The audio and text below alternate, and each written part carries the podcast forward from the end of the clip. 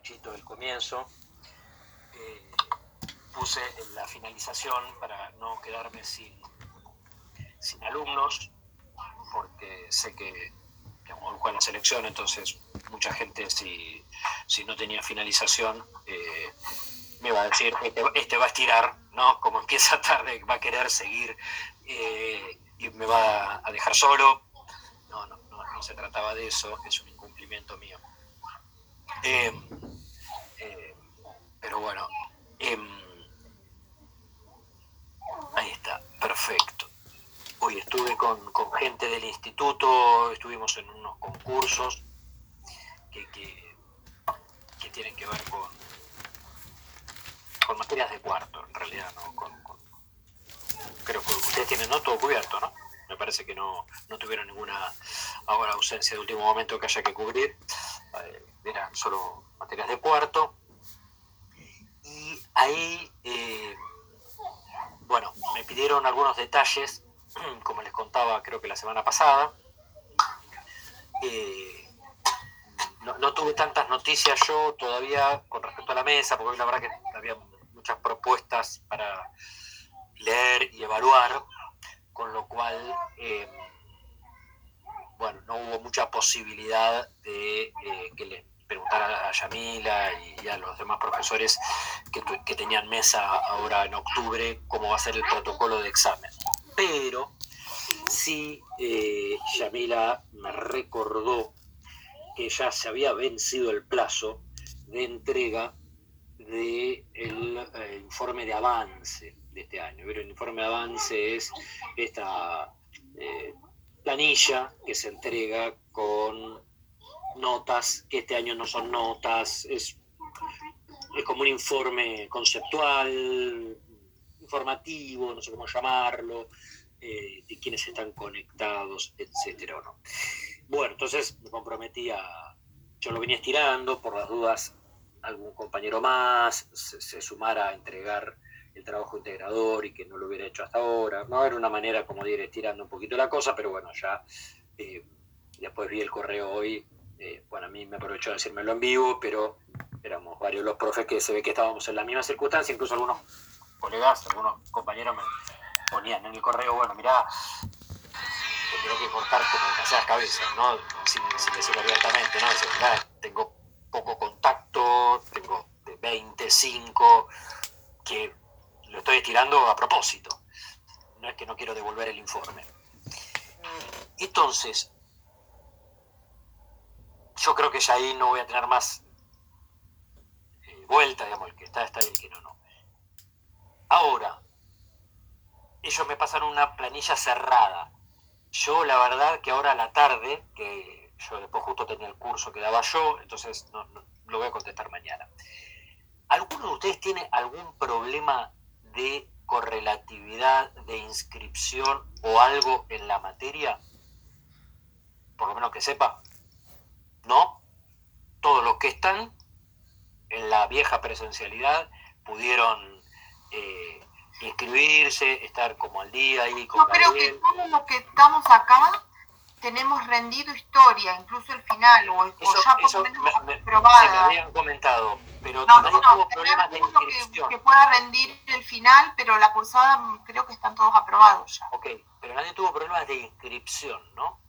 Porque la planilla la miré nada más porque la verdad que lo, que lo quería hacer antes de entrar al curso, pero no, no me dio el tiempo.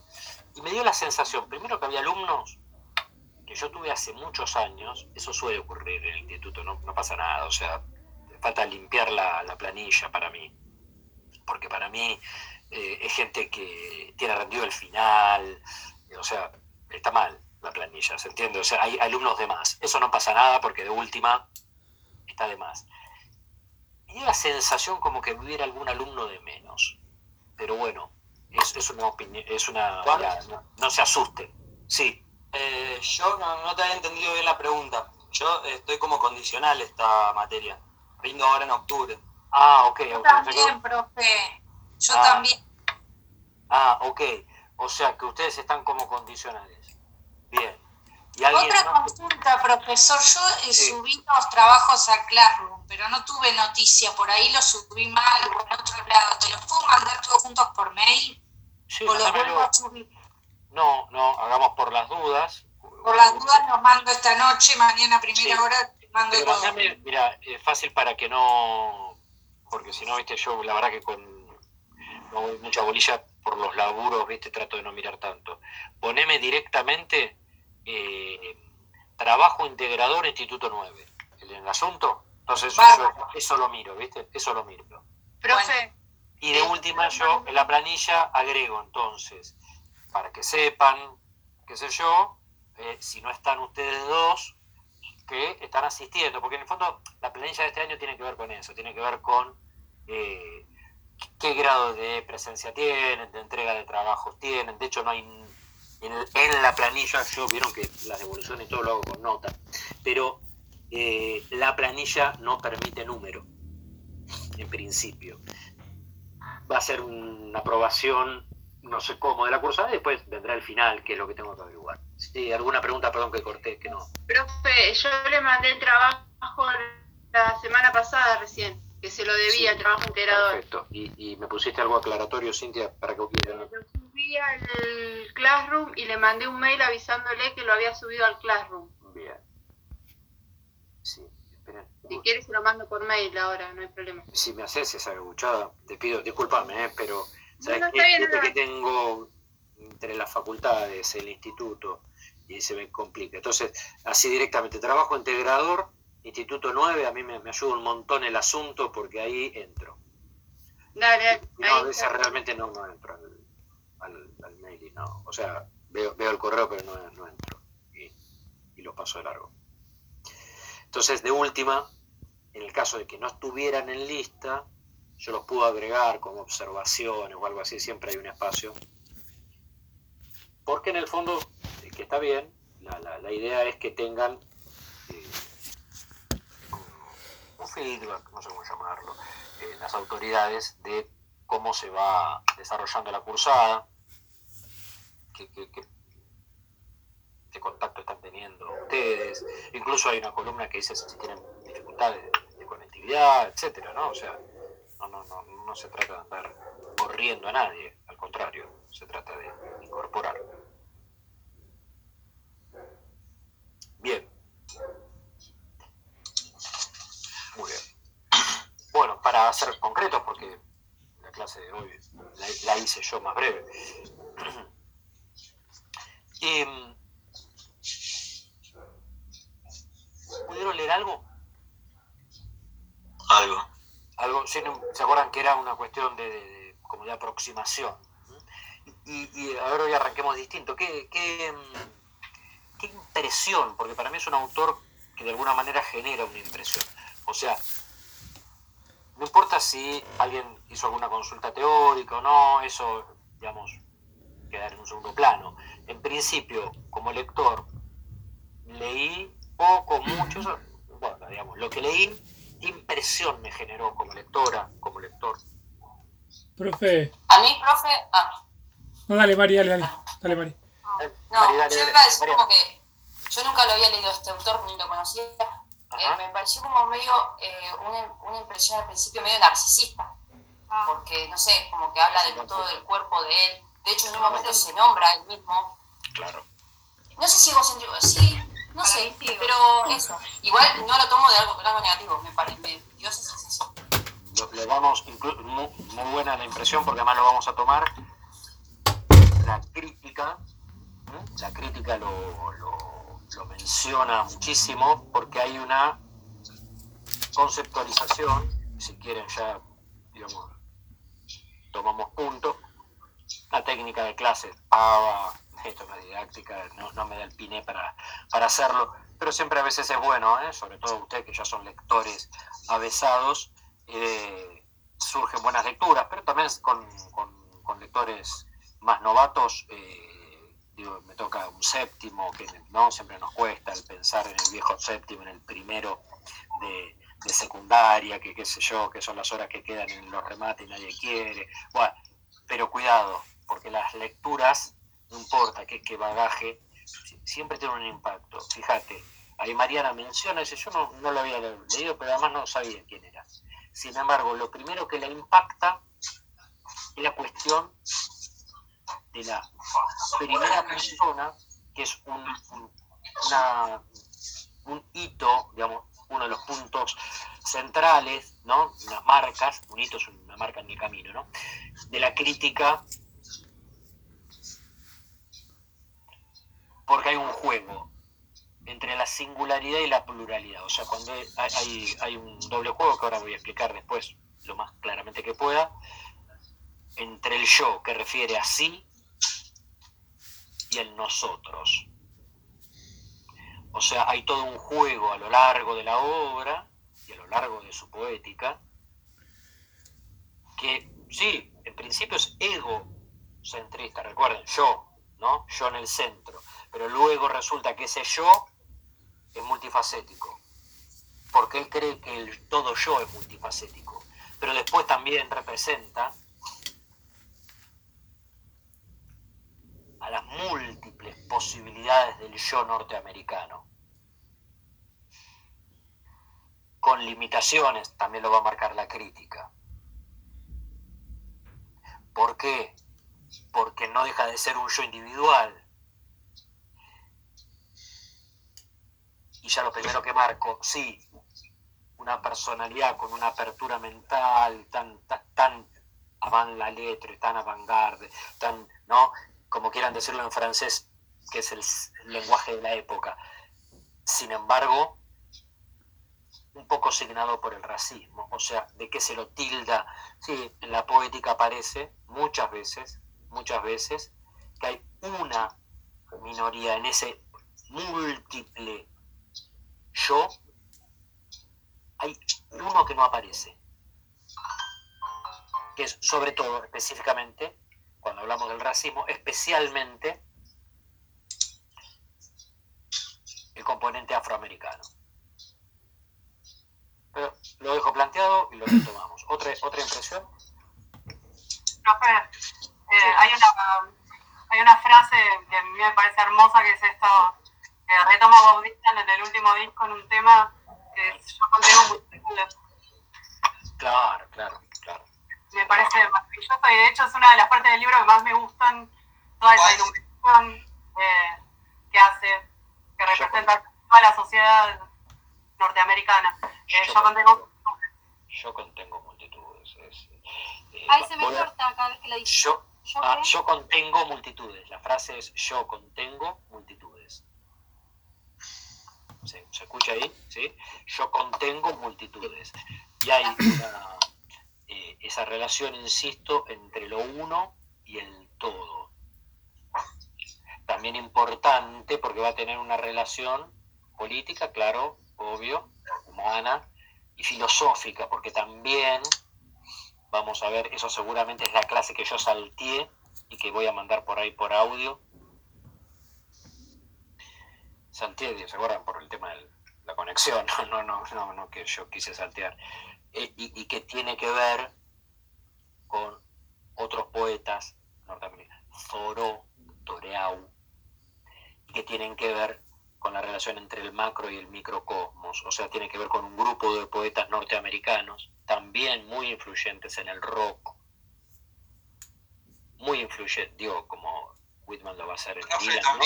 A mí me hizo acordar un poco a algunas canciones de Lito Nevia, puede ser, de los Sí, gatos. sí, sí, sí, sí, Cuando, sí, claro. decía, cuando dice, Lito Nevia, por ejemplo, dice, yo nunca moriré, eh, bueno, y esas frases tengo, bueno, me hizo acordar. ¿Sabes a qué? ¿Por qué se va a enmarcar? Porque Dylan, Neve acá, y, y podríamos mencionar a- al surgimiento del rock en, en español, que es claramente la Argentina, se va a encuadrar en la generación beat, o sea, en el movimiento beatnik norteamericano. ¿Sí? O sea, básicamente Ginsburg, Kerouac, Ginsberg, Barrow, grandes poetas norteamericanos y escritores narrativos norteamericanos, década del 50, estoy hablando a 1950, que van a darle el marco al folk, que va a empezar Dylan, al rock, movimiento beatnik, insisto, o sea, jóvenes blancos, voy a tratar de hablar un poquito lo más rápido que pueda de eso, que es lo que va a tomar la generación de los jóvenes, la joven guardia, ¿no? Así se llamaba incluso, un grupo aquí en la Argentina, de la llamada música progresiva, cuidado con eh, pensar que eso es música televisiva. Sí, claro, vos tomás un temita, cortado quizás, y popeado, ¿no? Quiero decir, absorbido por la cultura pop, entonces te parece que el extraño del pelo largo o la poética de Roque Narvaja puede ser algo comercial. No, cuidado que está en un marco distinto, cuidado que está en un marco distinto. Los gatos, la joven guardia, es fundamental para entender el surgimiento del rock. Si la música progresiva no hubiera habido, Manal, la pesada del rock and roll, Billy Bond, ¿no? me estoy refiriendo, Almendra, todo lo que va a venir luego en los 60, ¿no? Esta gente, en su poética, es impensable sin Walt Whitman. Es impensable sin Walt Whitman. Algunos lo leen de manera directa y otros intertextualmente por la generación beatnik. Eh, es una forma, o sea, vos podés leer el origen, digamos, por lo que Genet llamaría el texto basal, el primer texto, el proto texto, ¿no? El primero, o por sus primeras repercusiones. En este caso, Profe, perdón, ¿qué sería la generación eso, beatnik? Bien, yo lo, yo lo voy a desarrollar, pero para que ya se entienda, es la generación de los jóvenes norteamericanos, de los, es un movimiento contracultural, primero lo defino, movimiento contracultural anti-sueño norteamericano. La primera de los tres grandes movimientos contraculturales que tuvo el siglo XX. Beatnik, hippies y mayo francés mayo del 68, revuelta universitaria, como quiera llamárselo, digamos, es el mismo movimiento. Los primeros, los beatnik, que es el movimiento previo al hipismo, son los hijos de los que fueron a la Segunda Guerra Mundial y que se van a oponer a entregar su vida por el Estado, por un país que va ahora por la conquista en la Guerra Fría de la cortina de hierro, son los que se bajan del sueño y empiezan a hacer un tópico que da nombre a la novela excelente escritor, es siglo XX, no corresponde al programa, pero lo quiero mencionar porque es un excelente, que es Jacques Kerouac. Kerouac, con K, Kerouac, que es En el Camino, On the Road, se llama la novela, porque lo que hace en el tópico es el camino. Profe, también puede ser que entre La la puerta. vida, la, la vida es un camino, no hay destino, lo hago yo. Ícono de esta generación beatnik, James Dean, un actor, bueno, termina su vida así, ¿no? Yendo en un auto, no me acuerdo si un Camaro, un Corvette, uno de estos así bien deportivos, a las chapas, se enrosca, se mata, un accidente muy joven, creo que de, estos de los de 27 años, creo que uno de ellos es Dean, y vivir así, fugaz, velozmente, la vida es efímera, no es la hipoteca a 40 años como mi padre, no voy a ir a otra guerra por una cosa extraña que es el Estado norteamericano. Son jóvenes que abandonan la universidad, son jóvenes que se abocan al jazz, sobre todo al jazz, al bebop, al que le gustaba a Cortázar justamente. Miss Davis puede ser. Claro, Charlie Parker también. Parker primero, primero Parker. Profe, y puede Exacto, exacto. ¿eh? Quemarse, desvanecerse. La, la frase de Cerati que hoy hagamos la excepción es mejor. eh, ay, ay, se me fue, perdón. Eh, hoy hagamos la excepción es mejor durar que arder. Es esta, esta respuesta al rock, ¿no? O sea, hoy hagamos la excepción. ¿Por qué? Porque la ley del rock es la contraria. Arder siempre es mejor que durar. Siempre es mejor que durar en la cultura del rock. ¿De dónde viene eso? Del beatnik. Todos murieron jóvenes, todos murieron con una vida ligada al exceso, a la libertad sexual, al orientalismo. Es fundamental. Nadie hubiera leído ninguna poesía de Oriente en los años 1950 si Whitman no hubiera abierto la puerta. Los que vimos la Sociedad de los Poetas Muertos, o Capitán, mi capitán, es el poema Exacto. que leen durante toda la película. Exacto. Es anti-sueño norteamericano. Lo estable, el territorio, la hipoteca y la vida en movimiento rectilíneo uniforme, dirían los físicos, ¿no? Esto es la vida en el, tópico viejo del Mediterráneo, salir al camino y ver qué pasa. Hoy, mañana, no sé, pasado, ni idea, son los que mitifican la Ruta 66. Por eso ellos tenían la idea de viaje global, cosa bien yankee. Para ellos global era de un, oe- de, de un océano al otro, ¿no? Digamos, de la costa este al oeste. Eh, para ellos, bueno, es así. El mundo son ellos, bueno, bueno, es así, pero bueno, lo tienen así. Ir de la costa oeste es de la tradición, de la Nueva Inglaterra. De la Nueva Inglaterra. ¿Hacia dónde?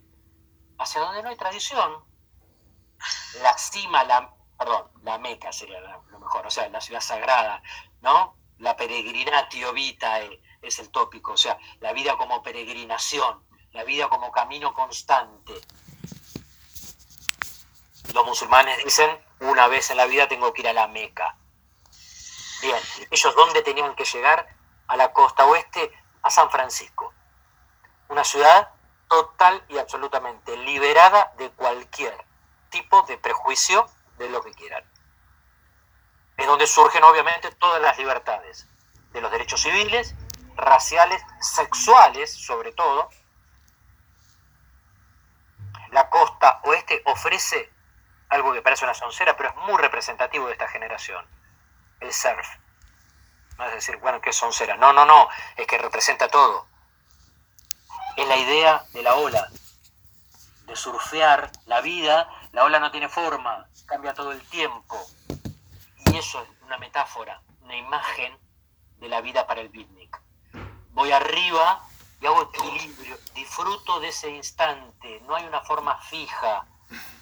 Lo otro no tiene sentido.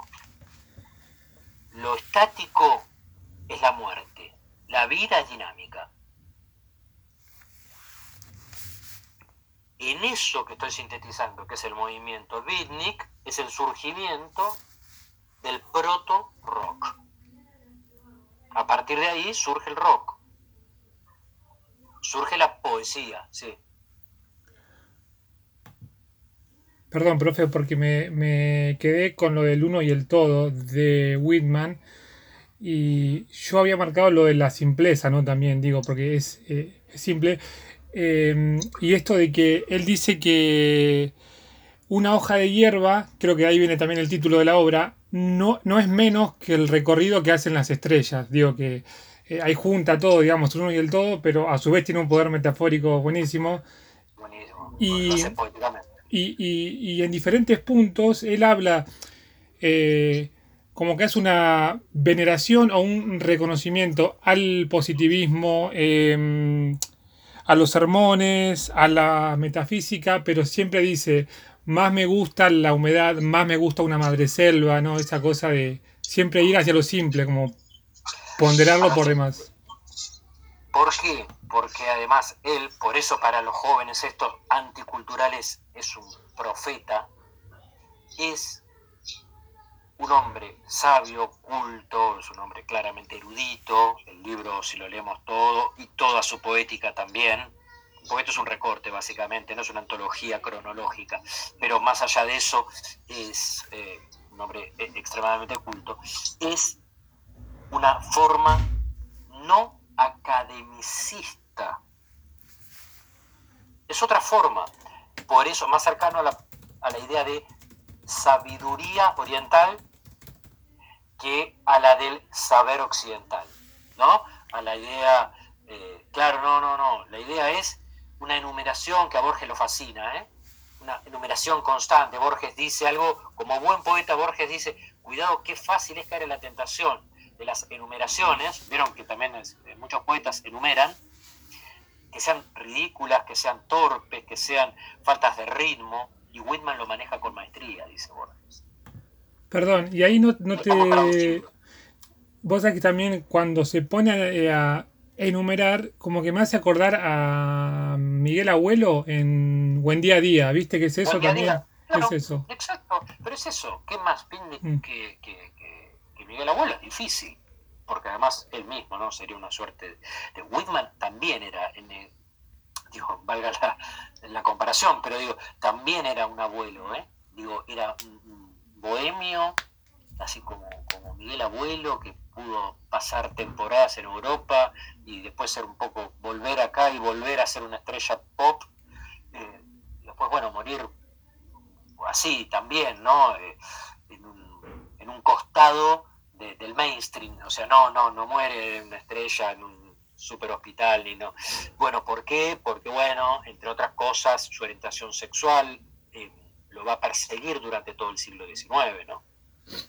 El homosexual, o por lo menos, como diría Almodóvar, eh, pansexual, ¿no? En griego es, el todo. Quiero decir, eh, muchas veces se lo acusa, valga la palabra, pero en el siglo XIX se lo acusó de eso, por lo tanto, tiene que tener él una vida un poco nómade, porque no, no, no, no era bien recibido en todos lados. Miren, una vez, porque la verdad que a mí me gusta mucho la tele, pero no, esa, esa serie no. hay una serie bastante icónica en los Estados Unidos acá, llegó medio tarde, no, creo que no pegó tanto, que se llamaba Doctora Queen. No recuerda, pero hay un capítulo, yo no la miré porque a mí mucho no me enganchó, pero justo enganché y aparece Whitman. Y aparece Whitman. ¿Y cómo aparece? Como un tipo que llega en el tren, aparece un poco en el pueblo, algunos se acercan porque, claro, es un viejo fascinante, un barbudo blanco, de eso así, que qué sé yo, pero los rumores, las malas lenguas del pueblo, etcétera, etcétera, lo empiezan a sesgar y después lo invitan a irse. ¿Esto a qué se debe, digamos? Lo deja ahí medio entrever el capítulo, si no recuerdo mal, no lo dice abiertamente. A, a, su poesía. Bueno, parte del libro, sobre todo uno de sus poemas, si llego, no, no sé si me va a dar el tiempo, las metáforas fálicas son constantes. Bueno, eso, el cáñamo sobre todo, cuando habla de, bueno, todo lo que tenga forma fálica, digamos, eh, en ese momento era pornográfico, era considerado no, no, no formativo para la juventud, eh, no, no un buen ejemplo para los jóvenes, bueno, qué sé yo, me cargaban la romana. Después con eso fue medio corrido del canon, rescatado por estos jóvenes de los años 50, vuelve a estar en el centro y hoy, insisto, es claramente, eh, digamos, canónico, es, es clásico, se lee en las escuelas. No sé si los poetas, perdón, los poemas más eróticos.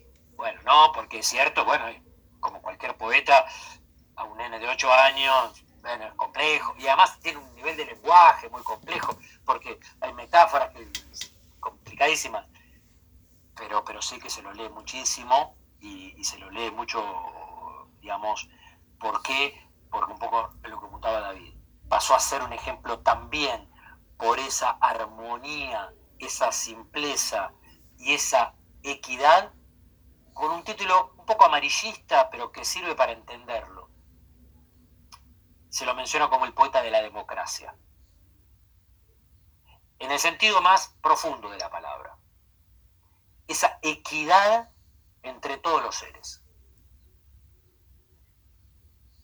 Y si lo pensamos en el contexto de enunciación, es más fuerte todavía, porque estamos en una eh, América del Norte en donde pensar igualdad es un disparate. Piensen que los Estados Unidos en la década de 1860 vive la llamada guerra de secesión, o sea, la guerra civil norteamericana entre el norte y el sur. Por temas económicos, obviamente, pero en donde la esclavitud es el eje. Quiero decir, quiero decir,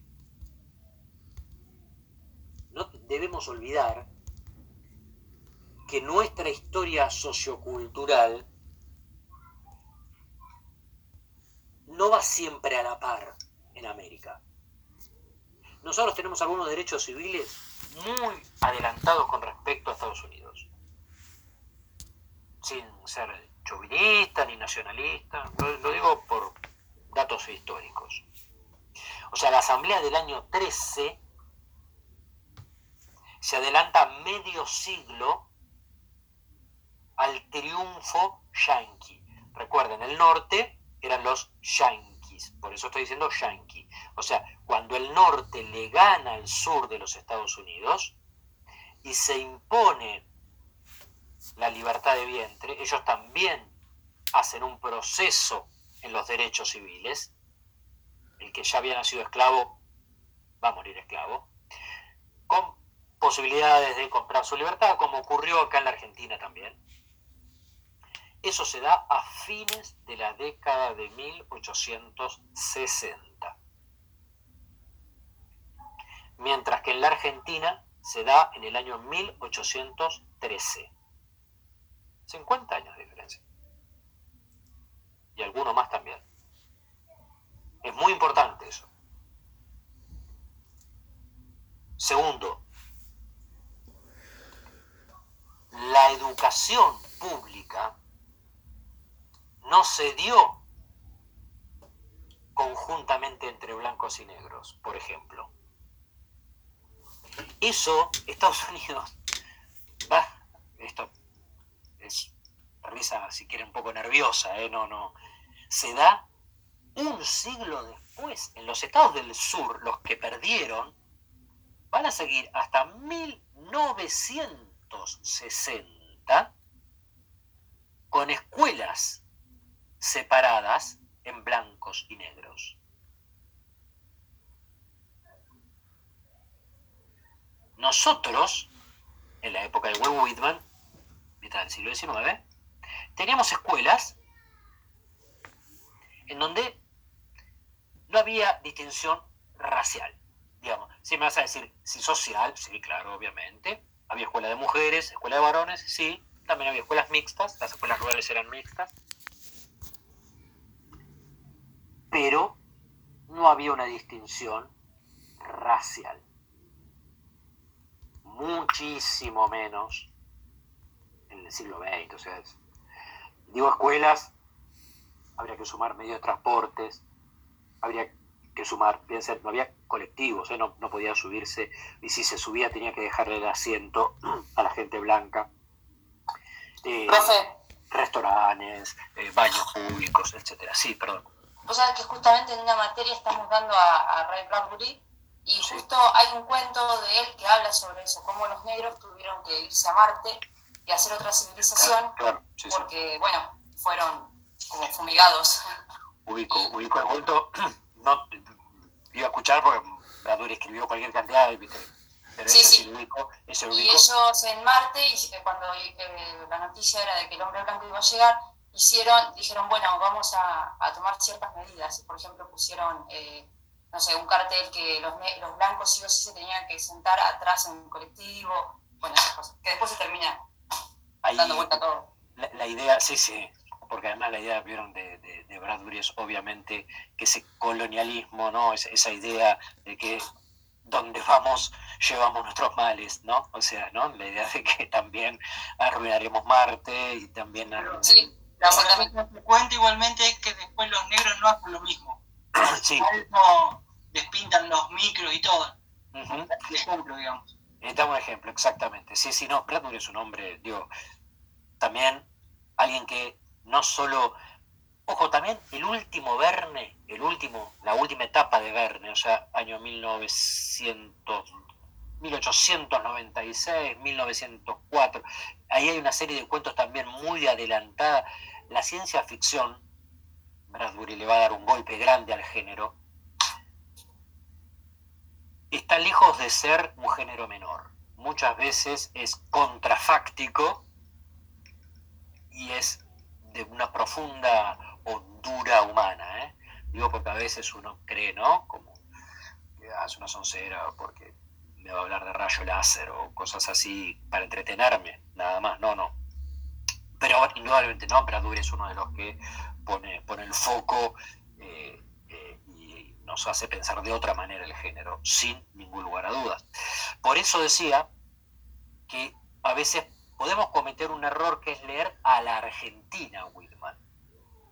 Y decir, bueno, está bien, mitad del siglo XIX, sea, bueno, está bien, lo que escribe está bien, pero no es tan vanguardista, no es tan chocante. O es vanguardista en lo estético, quiero decir, claro, rompe el, verso, rompe la estrofa, no tiene rima, no tiene métrica fija. Perfecto, entonces es solo vanguardista en lo estético, en lo literario, no, también en lo social. También en lo social. Hay que hacer una lectura ac- acotada o acomodada, si quieren, más que acotada suena limitado. O sea, acomodada a su contexto. Y ahí nos vamos a dar cuenta que es un autor de aquellos que incomodan al paradigma social.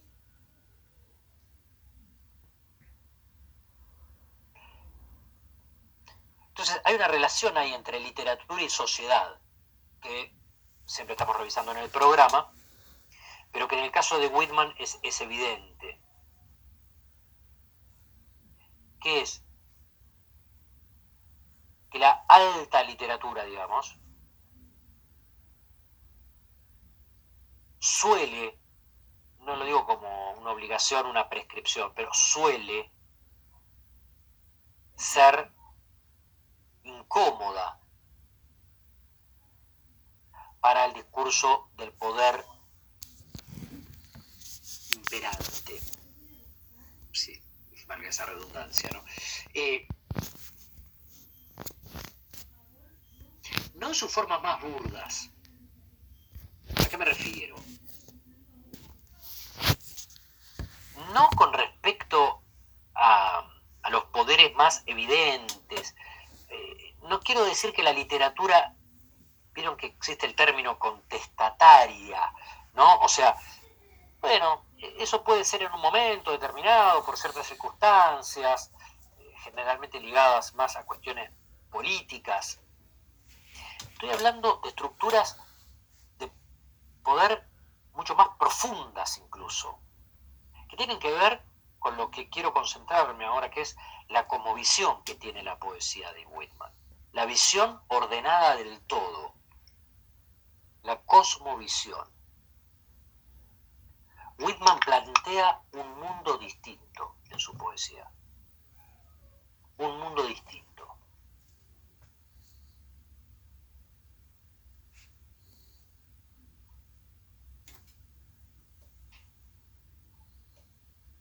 El canto a mí mismo, desarrollo lo que había iniciado, es todo un juego con respecto al concepto de mí, al concepto del ser.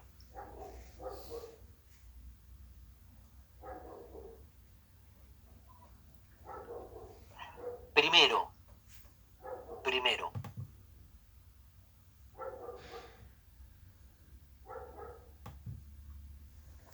los fines son los últimos 100 años de la modernidad, en los fines de la modernidad, plantea que el ser no es una unidad férrea, total y absoluta, como lo había planteado la filosofía de Kant, la de Descartes,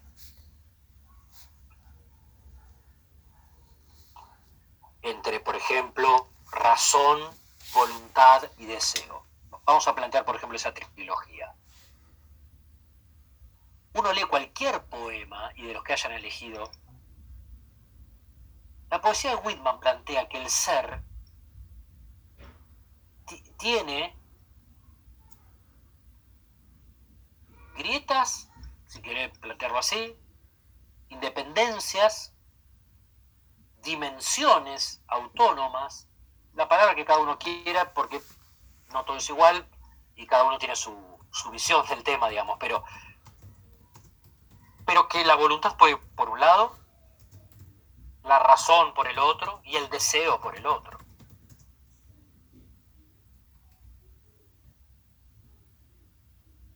O sea, nos está proponiendo un ser que no corresponde al de la modernidad, al sujeto de la modernidad,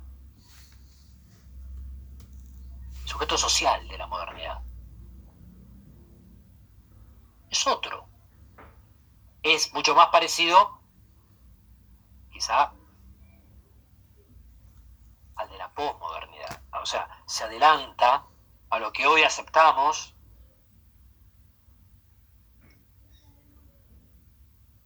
quizá en palabras del filósofo alemán Sigmund, con Z, Sigmund Bauman, con B larga, así como suena, Bauman. Bauman dice, más que posmodernidad, modernidad líquida. Él dice, los conceptos no cambiaron, seguimos hablando de persona, de educación, o sea, no hay algo que haya superado, familia, lo que se ha licuado. Entonces, el molde, en vez de ser algo rígido, es algo blando, digamos, qué sé yo, aceptamos formas de educación como la que estamos teniendo, o redefinimos el concepto de familia, y familia puede ser hasta monoparental. Una persona elige eh, de alguna manera eh, ser una familia, por medios que quizás 100 años atrás ni existían. Exacto, bien, bien el enigma del ser. ¿Por qué? Porque está proponiendo que no hay luz. ¿Se acuerdan la idea del iluminismo? O sea, no es que el ser, no quiero decir ser de luz que eh, hoy tiene otra connotación, quiero decir que el ser es algo iluminado, es algo que la razón trae luz, no hay rincón que la ciencia positiva no vaya a esclarecer y que progreso indefinido, si no es hoy será mañana y si no será la década que viene, pero a la larga el tiempo va a aclarar todos los que hoy es oscuro, mañana lo será. Será claro, será iluminado por la ciencia. No, él dice, no, hay un misterio. En palabras de alguien más cercano a nosotros, Pablo Neruda, poeta chileno obviamente, pero obviamente no existe, así que digamos, poeta chileno, hablaba de la oscuridad de las cosas. Por eso si revisan, tiene desde Oda a las cebollas, a las cosas más básicas que quieran. Imposible eso sin Whitman también, ¿eh? No es que, ah, mirá, genio. Sí, sí, un genio del lenguaje, sin duda, pero nada se crea de la nada. La cultura es sedimentaria.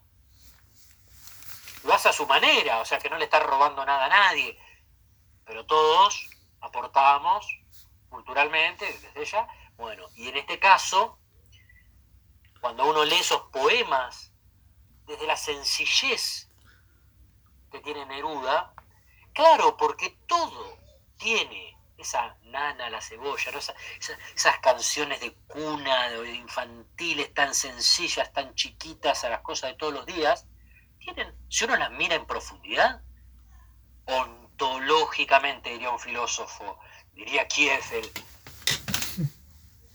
claro, ontológicamente el ser es oscuro, ¿eh? o sea, tiene una oscuridad que no hace falta que sea una cosa hiper, mega, recontra compleja.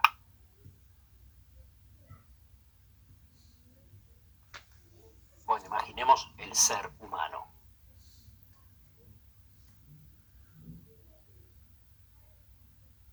Por eso estamos en esa horizontalidad democrática. Por eso Whitman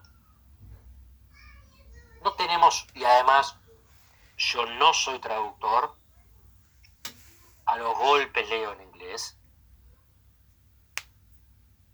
pero claro, estamos un poco hispanizados, hojas de hierba, ¿es la mejor traducción? Sí, sí, además poéticamente está bien. No porque poesía sea palabra de uso no común o más rebuscada, eso ya sabemos que es más del modernismo y explicamos el modernismo en su momento. No, pero la verdad que para que todos tengamos idea, en el inglés de Whitman está pensando en el pasto. ¿Sí? En el inglés de Whitman está pensando en cada hojita del pasto. Es, tan sencillo como. Se dan cuenta, o sea, lo que está pensando es. ¿Vieron esa inmensidad que es un sustantivo que es mentiroso, como, como, pasto? Vos decís, es una cosa. Sí, es una cosa que está conformado por millones de seres. Que cuando achicás la vista, cuando le tirás un zoom a eso, vos te das cuenta que son todos distintos. Pero a la vez tienen un componente de hermandad, de parecido, de mismidad, que a él lo fascina. Porque es ahí donde empieza con el discurso más corrosivo y se empieza a animar a decir que no hay tanta diferencia entre el ser varón y el ser mujer.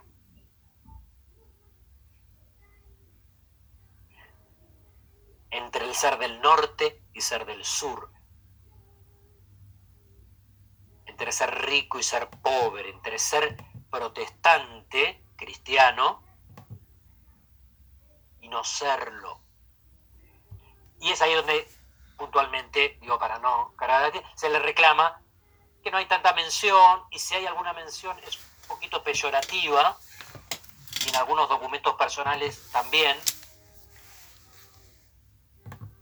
hacia personas afroamericanas. O sea, no, no presenta ese mismo nivel de horizontalidad igual que por el componente hispano, que, que es bajo en la época. ¿eh? No, no piensen que Estados Unidos en ese momento tenía, pero ni por asomo, la cantidad de latinos que, que tenía. O sea, claramente era un otro, ¿se entiende? Ahí hay que, habría que hacer una cosa más desarrollada, que es que claramente era lo exótico, ¿no? Digamos, el río Bravo todavía separaba como frontera geográfica, física, Latinoamérica como gran bloque de lo que era Estados Unidos. Todavía había una, una más allá de la guerra, en donde se van a quedar con Texas, digámoslo en el correcto castellano, eh, más allá de eso, en lo humano había una gran distancia, no es que convivían semejante cantidad de millones de latinos como hoy por hoy existen. Pero a nivel humano, haciendo esta salvedad, él ve las diferencias, pero también ve esas similitudes. Porque claro, las hojitas del pasto tienen igualdades, mucho más quizás que las diferencias. Es lo que nos permite, desde lo sensorial, una poesía muy, muy sensual, muy de los sentidos, sensitiva si quieren, y también sensual.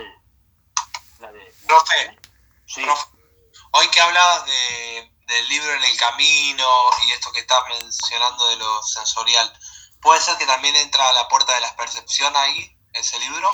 To- Todavía no. Todavía por época no. Ah, bien.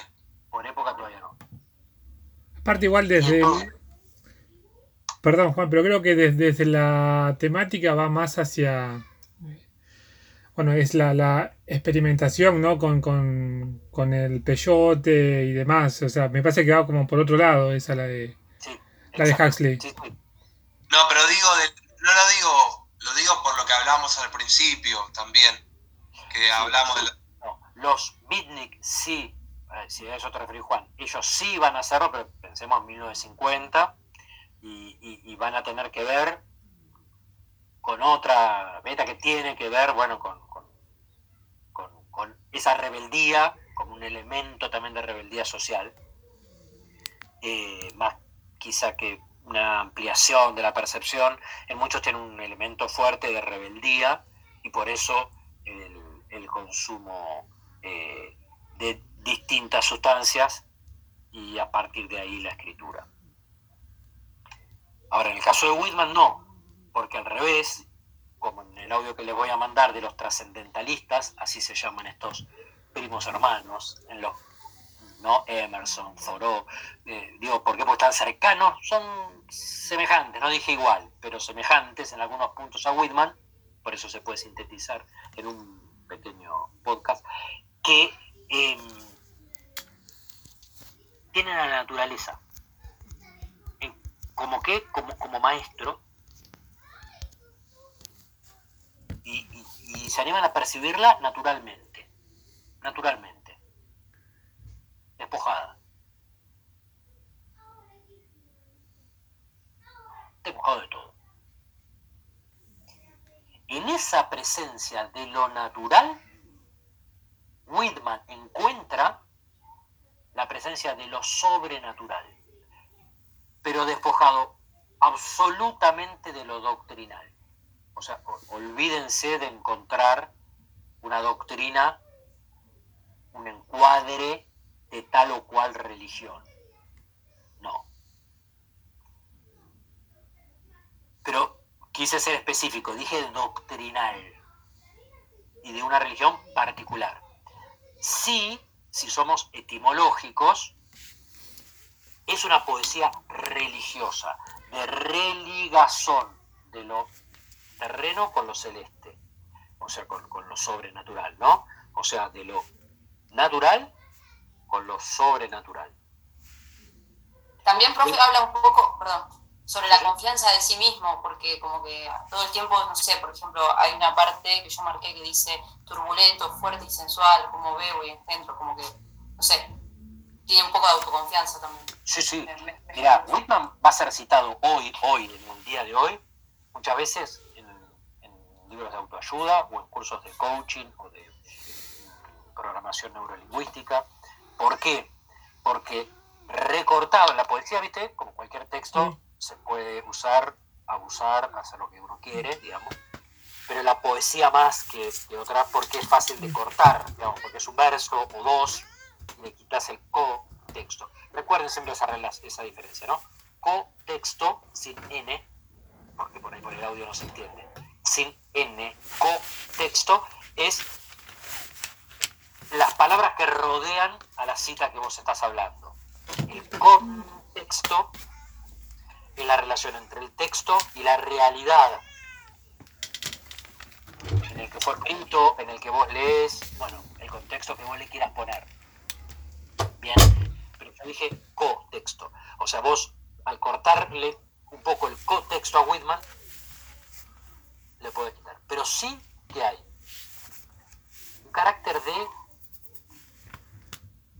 positividad, de fe en sí, Sí, de optimismo, de ¿no? optimismo. Por eso, Profe, incluso de, de omnipotencia, puede ser también. sí, sí, en un punto sí, ¿por qué? Porque él va a tener la idea, algo que, cuidado que en el siglo XIX después otros van a desarrollar a nivel filosófico, él lo hace a nivel poético, pero Nietzsche lo va a hacer a nivel poético, que es el vitalismo.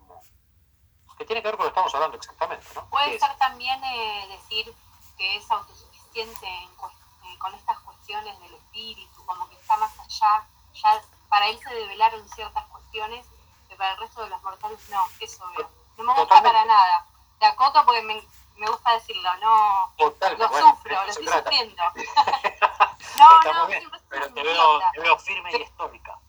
Claro, pero entiendo, digamos, la, la importancia, por supuesto, lo entiendo. Pero se entiende, ¿no? La idea de pensarse. Por eso dije Nietzsche, cuando él piensa en un Ah. más allá, fuera de la moral, ¿no? Más allá, como diciendo que sean un nombre, ¿no? Que está más allá del bien y del mal. ¿Por qué? Porque se pone en ese pedestal que para muchos, no sos parte del grupo, es intolerable. Para otros, habla de una fe en uno. Para otros, es un mensaje norteamericano, el tú puedes, el hazte a vos mismo, ¿sí? Pero cuidado que ahí hay una religiosidad, es una forma de entender la religión, o sea, cómo el ser se vincula con el todo. Porque para él no es inmanente, esto lo quiero aclarar, no es que lo hace de manera inmanente. Explico esto porque si no, no se entiende. El inmanentismo es una concepción en donde el ser no tiene otra evolución más que la biológica. Perfecto. Nace, crece, que yo, se desarrolla y muere.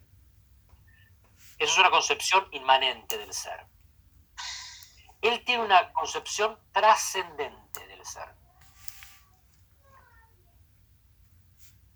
Según la religión luterana, eh, católica, judía, musulmana, no, no, ninguna en especial, no, para nada. Pero trascendente. Para algunos, ese individualismo y decir yo trasciendo, mi ego, mi yo trasciende porque yo me autodetermino porque tengo fe en mí, en mi destino. Y en esa idea casi, vieron en algunos poemas, quizás lo detectaron, casi de una energía superior, Profe, de, su- de superhombre puede ser. Por eso dije Nietzsche, por eso dije Nietzsche, que después Nietzsche le va a dar otro desarrollo y que no es tomando Whitman solamente, sino que es una idea propia del siglo XIX, que es la idea del hombre abandonando las religiones tradicionales, pero encontrando otras formas de evolución eh, trascendentes. ¿Sí? Sí, hay un abandono de las morales eh, de religión tradicional, ¿no? De la moral cristiana, judía o musulmana, para to- tomar las tres históricas de Occidente, ¿no? Las tres fundamentales.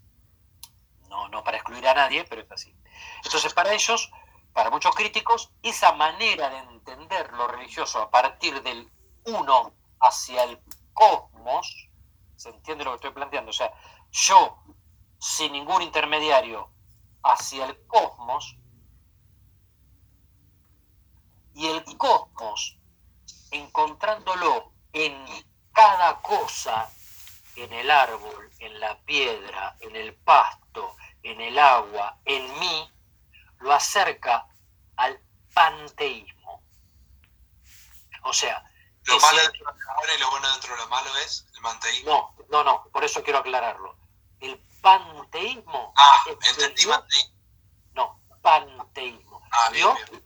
en todo, ¿no? Sería teos, en griego, todo, y panteos, panteos, ¿no? Bien, bien. Dios en todo todos. Pero cuidado con esto, ¿eh?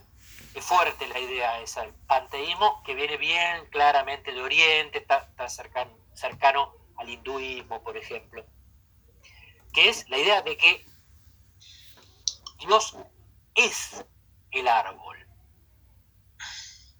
No es una imagen, no es que hay que respetarlo porque es un ser creado por... No, no, no, no, no. Dios está en el árbol, por lo tanto, es Dios. Por eso, si él bien no se declara panteísta ni nada, para muchos críticos hay una concepción en donde él, y yo creo que por ahí sí se la puede venir la idea, él habla de él como un Dios, porque él cree que Dios es él, y él es Dios, como el árbol es Dios, como la piedra, como la hormiga, y si usted lee, dice cosas así fuertes. Y ahí vamos al otro lado. Cuidado que muchas veces juega con el yo y el nosotros. O sea, esta doble idea de un yo colectivo muchas veces, que es poco formante de algo que no existía, que es todavía el concepto de pueblo norteamericano. O sea, un pueblo que ya lo había mencionado, socialmente formado con la idea del patchwork, ¿se acuerdan? No? Esto yo ya lo había mencionado. A diferencia de la Argentina, idea del crisol, todos nos mezclamos y somos uno. No sale mal, bien, eso lo vemos en otra clase, pero digamos, es nuestra idea social sarmientina, alberdiana, alberdiana, cuidado ahí, ¿sí? Y también, no hay un adjetivo, pero de Avellaneda, de Avellaneda. Esa trilogía de los años 60 le van a dar esa forma, que es decir, nosotros no jugamos, sobre todo cuando se abre la puerta de la inmigración, por una teoría integracionista. Es una teoría política. Estados Unidos claramente desde el comienzo del siglo XIX se juega por una teoría de juntos pero no mezclados. Por eso se le pone como nombre patchwork, que es una forma tradicional del eh, textil norteamericana. Entonces, la idea todavía de pueblo y está lenta, está todavía en el horno, se está cocinando, porque a todo eso que se lo está cociendo, que se lo está surciendo, recuerden, no es casual, ellos son Estados Unidos, o sea, la asociación entre un Estado y otro es mucho más débil, mucho más lábil que entre las provincias. Una república como la Argentina, bueno, ahora, guarda, vieron que hay alguna provincia ahí que anda ahí amenazando, que me separo, que no me separo, vieron, habrán leído los diarios, ¿no? Que están ahí como tirando globito a ver qué pasa si, y si me separo, pero constitucionalmente, digamos, es, muy complejo. No así los estados federados. Le pasa a Brasil también, ¿eh? También ya que estamos en historia social y cultural. Y, lo tiene bien complicado en el sur, Brasil.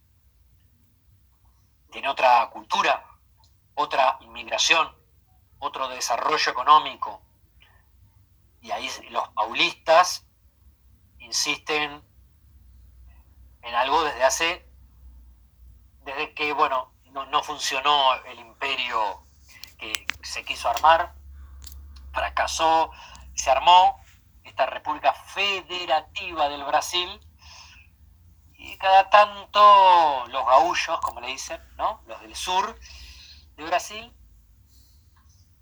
cuentan los porotos, ¿no? Para ver si no se separan de un norte que para ellos ni racialmente tienen que ver. En los Estados Unidos ocurre eso. Claro, los estados entre sí tienen una asociación mucho más voluntaria. Por lo tanto, en la mitad del siglo XIX hablar de pueblo, de hablar de un nosotros, para muchos eh, politólogos norteamericanos, para muchos críticos culturales norteamericanos, Whitman es uno de los gestores, es uno de los que inventa con ese yo, que es nosotros, la idea de pueblo. Es un poeta la llamada teoría performativa, o sea, esos que con la palabra crean una realidad que todavía no existe. ¿Se acuerdan la teoría de los actos de habla? No sé si lo pudieron ver en alguna de las lenguas o algo. Searle, Searle, un lingüista muy importante del siglo XX, dice que le pone teoría de los actos de habla a su teoría. Con la lengua uno hace muchas veces tres cosas. Actos ilocutorios, que son los que decimos, las cosas que decimos, que nombramos. Actos perlocutorios, cuando yo logro que vos hagas algo con lo que yo digo, una orden. Pero el tercero, fundamental, dice, hay ciertas ocasiones, muy pocas, en donde la lengua, y ahí da el ejemplo en la literatura, por ejemplo, eh, logra un carácter de acto performativo, que es una realidad que no existía, la crea. ¿Cómo? Diciéndola, escribiéndola, nombrándola va. Nombrándola. Lo que dice Sir es, por ejemplo, Austin también forma parte de la teoría de los actos de habla, ¿eh? son los dos lingüistas, Sir y Austin. Austin. Los dos. Dice, qué sé yo, cuando uno se casa, al decir si quiero, y el otro te dice, los declaro, el juez de paz te dice, bueno, los declaro en matrimonio, el decir es hacer. El decir es hacer en un bautismo religioso, un rabino, un pastor, un sacerdote, desde la mirada religiosa obviamente, al decir el nombre, ese ser a los ojos de ese Dios nace. ¿Qué hace? Nada, pronuncia y al decir hace.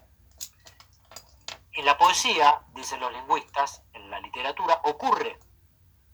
Se crea una realidad con algunas situaciones que muchas veces son no existentes previas a eso. No sé si llegaremos, pero a mí me gustaría ver como ejemplo del neoclasicismo, ojalá lleguemos, de los máximos poemas que tenemos como neoclásicos, es muy cortito el periodo neoclásico de la Argentina, es el himno nacional argentino. El de Vicente López, ¿no? El, himno nacional, bueno, el que cantamos. Eh, y lo que dice en 1812, cuando él lo escribe, es totalmente performativo, o sea, no existía nada de lo que él dice. Eso que los pueblos del mundo responden, esa, esa idea grandilocuente de una Argentina no existía. Un idealismo, profe. Claro, pero la mirada de Vicente López claramente es idealista, pero ¿cuál era la idea? Hagamos un himno para crear un país que no existe, porque era una revuelta del Cabildo de Buenos Aires, nada más. Ni siquiera los demás cabildos se habían unido. Ni siquiera Córdoba, que era el más cercano el decir muchas veces genera una realidad. Así logra Whitman performativamente empezar a hablar de un pueblo y termina creando esa idea de pueblo norteamericano, de igualdad, de equidad, que en ese momento es todo lo contrario, opuesto, opuesto. está lleno de inequidades, de diferencias.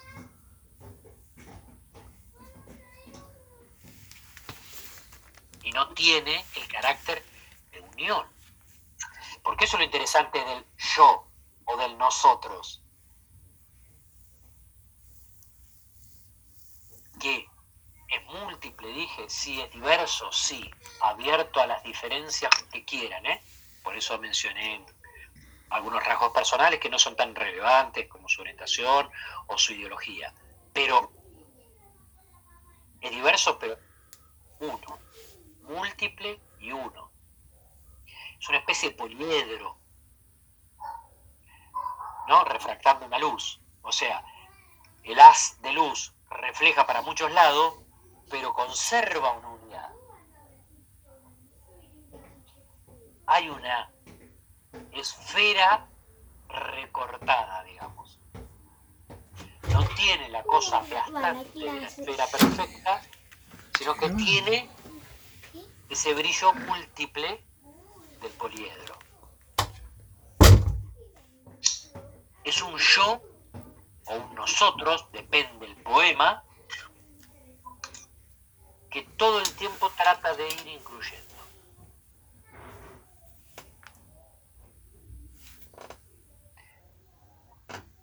Esa poesía de Whitman va a tener una repercusión muy importante. Que algo ya adelanté, por eso no quiero repetir y no malgastar los últimos minutos. No tanto en la segunda mitad del siglo XIX. Vamos a ver la vinculación, por eso lo dejo para el podcast, con los trascendentalistas. Pero el resto va a ser un poco, insisto, vedado por, por el contenido, que es a lo que me quiero referir al final de la clase. Pero sí va a explotar esto en la mitad, en la segunda mitad del comienzo, la segunda mitad del siglo XX, con los movimientos contraculturales norteamericanos, sobre todo el movimiento beatnik, que ya un poquito lo, lo, generé. ¿Por qué? Porque cuando estos movimientos tuvieron que encontrar una raigambre, una raíz, algo en lo cual apoyarse para enfrentar a la generación inmediatamente anterior, encontraron este poeta, que es un poeta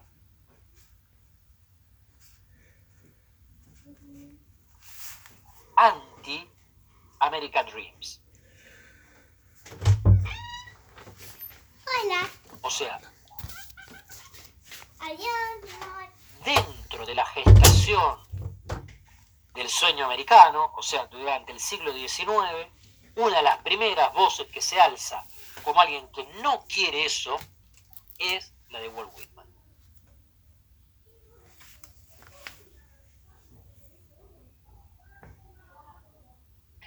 Tiene una reverberancia, un eco, que los jóvenes de los 50, después del 60 el hipismo también lo va a seguir.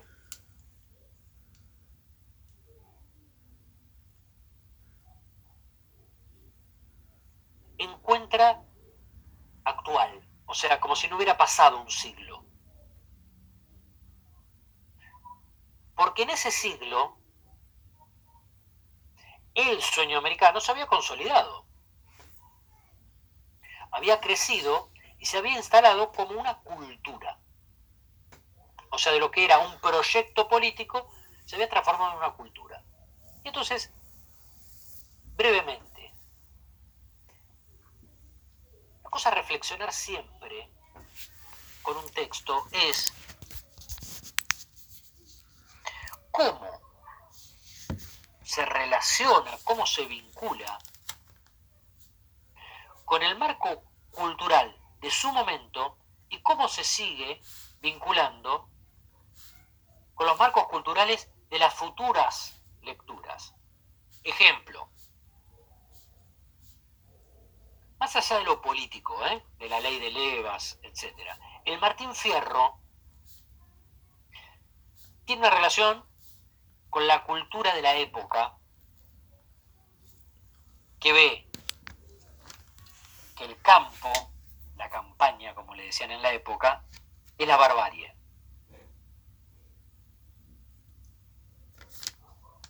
lo que no está en la ciudad es la barbarie. Que lo que no tiene el sesgo, el corte europeo, es la barbarie. 1872. 2020. En esta cultura ya no hay ley de levas, ya el marco concreto en el cual Hernández escribe cambió, ni siquiera está el servicio militar obligatorio, o sea, ya cambió eso. Sin embargo, hay algo atrás, que es cómo evoluciona la cultura argentina. ¿Hubo cambios o no hubo cambios? ¿El libro sigue funcionando? ¿Sigue teniendo algo que decir en relación a cómo vemos al que no forma parte de la ciudad como espacio cultural? La ciudad es todo un espacio cultural, ¿no? ¿Qué definimos como ciudad? ¿Qué es la ciudad? ¿Es prestigiosa? ¿No es prestigiosa? ¿El campo se resignificó? ¿Hoy existen otros marginales? ¿Hay otros campos.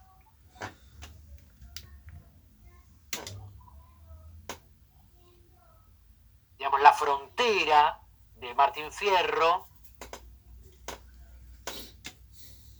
hoy es prestigiosa, hoy es desprestigiada como era en su momento, era un castigo, bueno, hoy quizás es prestigiosa porque son las estancias de la provincia de Buenos Aires, pero quizás hay otras fronteras en las cuales el Martín Fierro se puede entender de otra manera, por eso incluso había hasta versiones, ¿no? Reescrituras del Martín Fierro, en donde se modifica un poco o bastante al libro, pero porque se está funcionando la cuestión cultural del libro. Sí.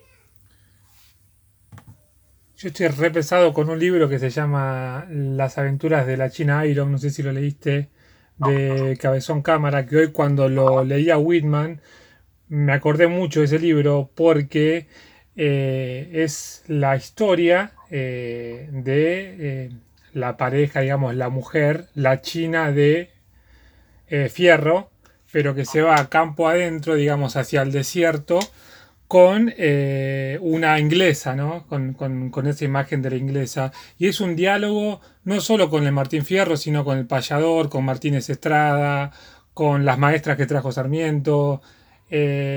y lo que tiene ese libro es la explosión en la descripción de la naturaleza, que por ahí es algo que no está mucho en Martín Fierro, ¿no? Porque se habla y es un y es un fulgor de verde, de vida, de animales, de cielos, de ocasos y me parece genial ese libro y que es como entre una de las tantas lecturas que se puede hacer es como la historia, como el B-side de, del Martín Fierro con ese toque, digamos, de la poética de Whitman súper interesante. ¿Cómo se llama? ¿Cómo es el título bien? Las aventuras de la China Iron es de Gabriela Cabezón Cámara. Cabezón Cámara, sí, sí. La aventura de la China. Bueno, lo voy a leer, ¿eh? Porque, siempre bueno una buena lectura. Eh, bueno, eso es un buen ejemplo, ¿no? O sea, se, entiende a lo que voy. Entonces, Whitman encuentra eso en el siglo XX recién. Recién en el siglo XX empieza a poder encontrar esa repercusión. Y a partir de ahí no para. O sea, a partir de la década de 1950, también, por eso mencioné la revuelta de mayo francés, o sea, en Europa, los estudiantes universitarios Foucault a la cabeza, ¿se acuerdan? Barricadas, ¿no? Graffiti por toda la Sorbona, todas esas imágenes que hace poquito se cumplió medio siglo, eh, no, perdón, se habían cumplido 60 años, ¿no? 60 años se cumplió de eso. Eh, no, está bien, 50, ¿no? El, 50, está bien, 50, 50. Eh, en el 18, en el 18 se festejaron los el medio siglo de la revuelta, eh, también encontraron en Whitman alguien que proponía una des, insisto, no, no digo un discurso no, no, no racional, por eso dije que no. La aceptación de otras formas del saber. Que la revuelta es lo que proponía, ¿no? La imaginación al poder, la, la abolición de las viejas cátedras y que los nuevos profesores con los nuevos paradigmas Profe, puedan prohibido, prohibido. prohibido, prohibido, la idea, no, bueno, la idea de otra forma. Bueno, encontraron ahí. Pero después podemos encontrar, miren, hasta, hasta, en, hasta en tribus urbanas de los noventas, lecturas de Whitman. Y no hace falta buscar grupos, también individuos que, lo siguen leyendo. Digo, no hace falta que un grupo social, ¿no? Que, o los beatnik o esto o fulano. No, personas concretas que siguen encontrando en Whitman la posibilidad. ¿Por qué? Vuelvo a insistir que eso es lo que hace vivo a un autor. Porque sigue dialogando con la cultura. Quizá esto sea una aproximación a una definición de clásico. No otra cosa, digamos. A partir de ahí empiezan los gustos personales, aparecen las modas, aparece todo. A mí lo que de todo eso me importa son los gustos personales. Ahí nadie se tiene que sentir obligado a nada, es una estupidez total. No, me gusta el teatro, entonces tengo que ser amante de Shakespeare, pero no, por favor, es una ridiculez. Sí es importante leer Shakespeare, algo, ¿por qué? Bueno, porque fundamentalmente buena parte del teatro es casi un diálogo con Shakespeare. Entonces, perfecto. Después descarto Shakespeare, porque no me gusta a mí, pero perfecto, porque puedo entender relaciones de sentido a partir de haber tenido, sobre todo la experiencia de leer, no tanto crítica, vuelvo a insistir, el contacto con la obra.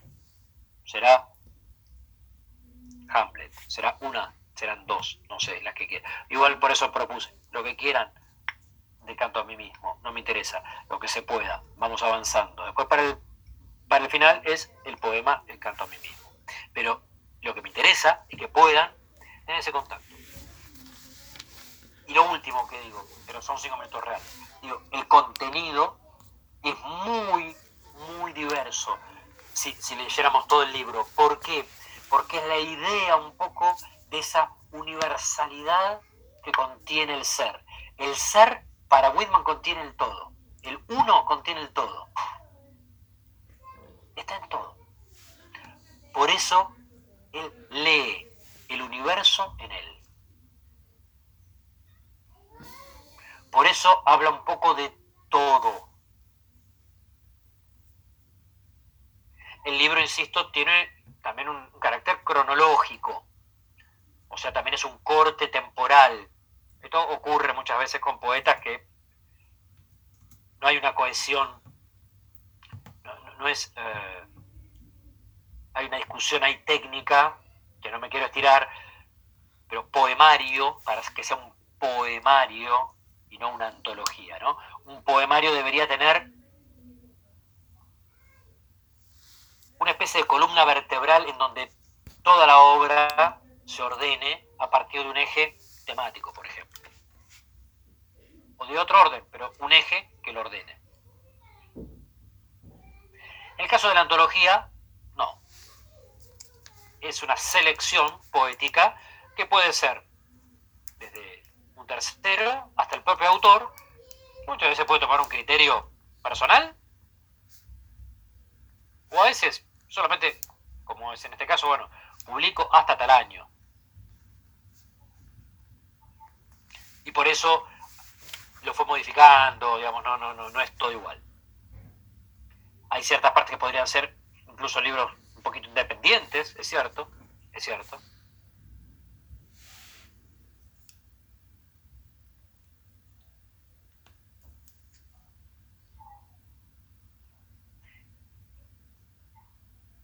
Pero me interesa que en ese contenido que se trata de leer un poco el universo en él, para la época, presten atención al deseo. Ya casi mucha vuelta, porque el deseo es, es un montón de cosas, al deseo erótico. Es una poesía que sin ningún tipo de problemas se interna en una tradición de la poesía lírica. Si la poesía tiene dos grandes, grandes ramas, que es la épica, los héroes cantando batallas,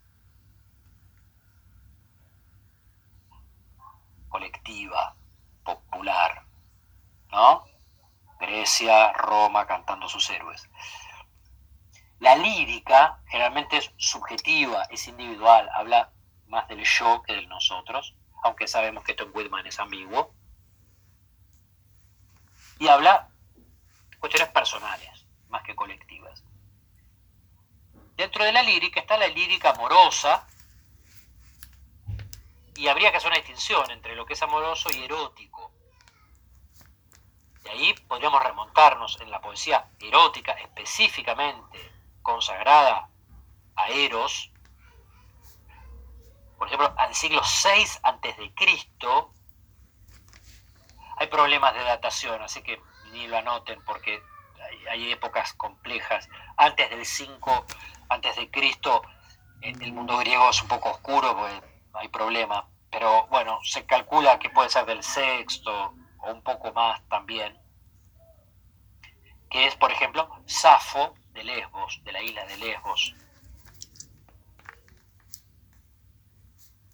Una isla que hoy, por ejemplo, concentra gran parte de los inmigrantes africanos que ingresan a Europa.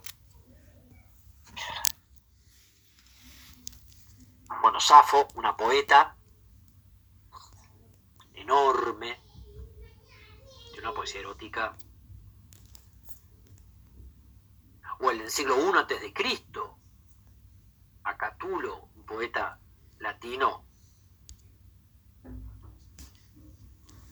también, eh, primero muy, muy interesante, pero con versos que en algunas poesías españolas de la época franquista, traducciones, no, no se animaban a traducir algunos versos y los dejaban en latín. O sea, era traducción española, pero había algunas cosas muy fuertes, las dejaban en latín. Como nadie sabía latín, quedaba en latín y quedaba ahí como era la censura, una locura. Bueno, ¿qué quiero decir? Es una de las grandes tradiciones de la poesía occidental. Sabemos también que en Oriente tiene una antigua data, pero como yo sé poco no quiero mentir, pero en Occidente es muy, muy antigua y se anima en un siglo puritano, en una nueva Inglaterra, que recuerden, se van porque justamente no querían los puritanos, como ya conté, bueno, con Hawthorne, contaminarse de la vieja Inglaterra que estaba prostituida, palabras que usan un montón de veces en las cartas fundacionales de los Estados Unidos, que en ese momento para ellos se llamaba y se iba a morir llamando Nueva Inglaterra, ¿no? este tipo se anima a retomar esa tradición literaria y a sondear y escribir, lo que quiere decir hacer público el deseo, que en este caso es un deseo homoerótico.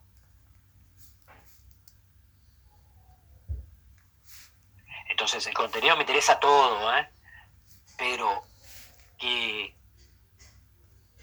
importante, digamos, sondear, previo a Freud y previo a aquellos que se animaron a hablar de lo oculto, alguien que seguramente el puritanismo lo obligaba a guardar todo lo que estoy diciendo es entre comillas, ¿no? Las formas. Él desoye todo eso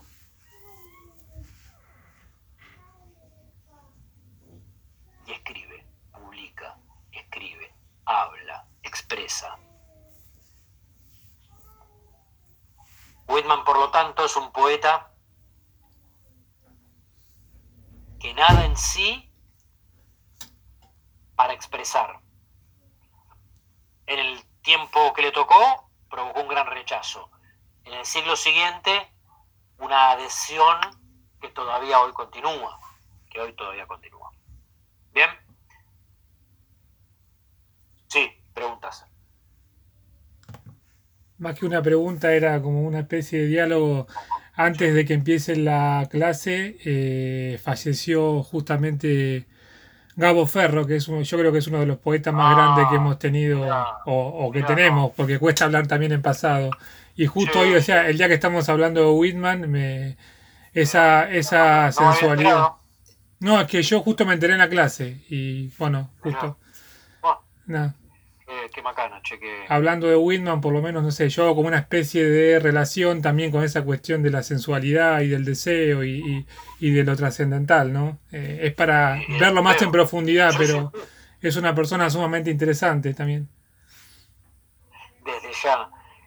Y cómo el, hoy lo hablaba un cachito en el concurso, eh, era historia 4, ya claro, lo que no se ve ahí no se ve, porque es historia 4, ya o sea que ya de ahí egresan. Cuánto que queda fuera, obviamente que un plan de formación no tiene que ver todo, porque es mentira, o sea, imposible y además es mentira, en parte cada uno lee lo que pero cuánto también y cuánto de lo cercano en el tiempo queda fuera, ¿no? Parece que si no está muerto y enterrado hace no sé cuánto, no puede ingresar. Por eso nos gustó alguna de las propuestas que hablaban de incluso hasta invitar vía Zoom, porque hoy todo tiene que estar eh, adaptado a los tiempos, o a poetas. Eh, profesores sé que lo hacen, ¿eh? Yo soy bastante más tímido con todas esas cosas. Si lo que hago a veces es sumarme a las propuestas de alguna otra cátedra que hemos eh, compartido, pero porque es importante, porque a veces, bueno, no llegamos a leerlo, bueno, pero por ahí una charla con un poeta, con un escritor, con un dramaturgo, que con una poeta que te hable, que te abra un poco la cabeza, ah, mira, no sabía de tal movimiento, o, o- de ella que escribía también, bueno, buenísimo, es, a veces son todas esas clases ganadas, está buenísimo, lamento la noticia de hoy, pero, pero a veces también dispara una lectura, ya me entiende eso, ¿no? A veces dispara una lectura. Bueno, eh, semana que viene, semana que viene, eh, nos toca, perdón, lo, abro rapidito. Em,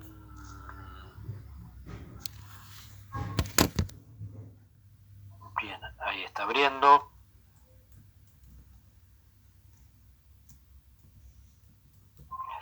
Ah, bien, bien. Miren, no me animo porque fecha, me parece que toca, de memoria que no, me lo anoté, eh, lo, lo pongo en el Classroom, porque me parece que la clase que viene ya le toca, eh, yo acompaño, pero da clase el practicante la practicante. Ah, así que el- eso se lo confirmo, hablo con Javier no tengo acá anotado en la compu las fechas, lo, tengo en el celular y no, no lo tengo acá. Entonces, eh, el texto, para que lo hayan leído, se los pongo ahí en el Classroom, ¿sí? Eh, porque, mm, si no me equivoco, es el, el jueves que viene la primera de las clases que da uno de los chicos o chicas del 9 que, que le toque eh, la materia, porque nos hemos repartido, o sea, que le haya tocado Historia 2, creo, creo, si no me equivoco, que arranca el jueves que viene. ¿sí? Así que, que le paso el texto que, que combinamos con Javier para que ustedes lo lean. La clase obviamente la desarrolla eh, la alumna o el alumno porque es quien debe ser evaluado por, por la gente de prácticas. Bien. Bueno. Muchísimas gracias por el tiempo y la paciencia. Nos vemos el jueves. Yo, aunque sea, estoy ahí, camarita. Gracias, Ah, no sé, profe. que me diga Javier, pero. ¿Qué tema vamos a ver? Eh, mirá, lo que íbamos a ver con ellos es los naturalismo, lo que sigue, lo que, digamos, cerraba yo abría con mm, cambaceres y ellos seguían con naturalismo. Ah. Lo que Javier definía, porque yo le pasé los textos que para mí del programa podían ver, es, por temas de extensión, creo que van a ver un relato breve de Solá, eh, que, que relato breve es eh. Porque da uno cada uno. Bien, bueno. Ok, bien. Gracias, profe. Chao, profe. Hasta luego. Chao.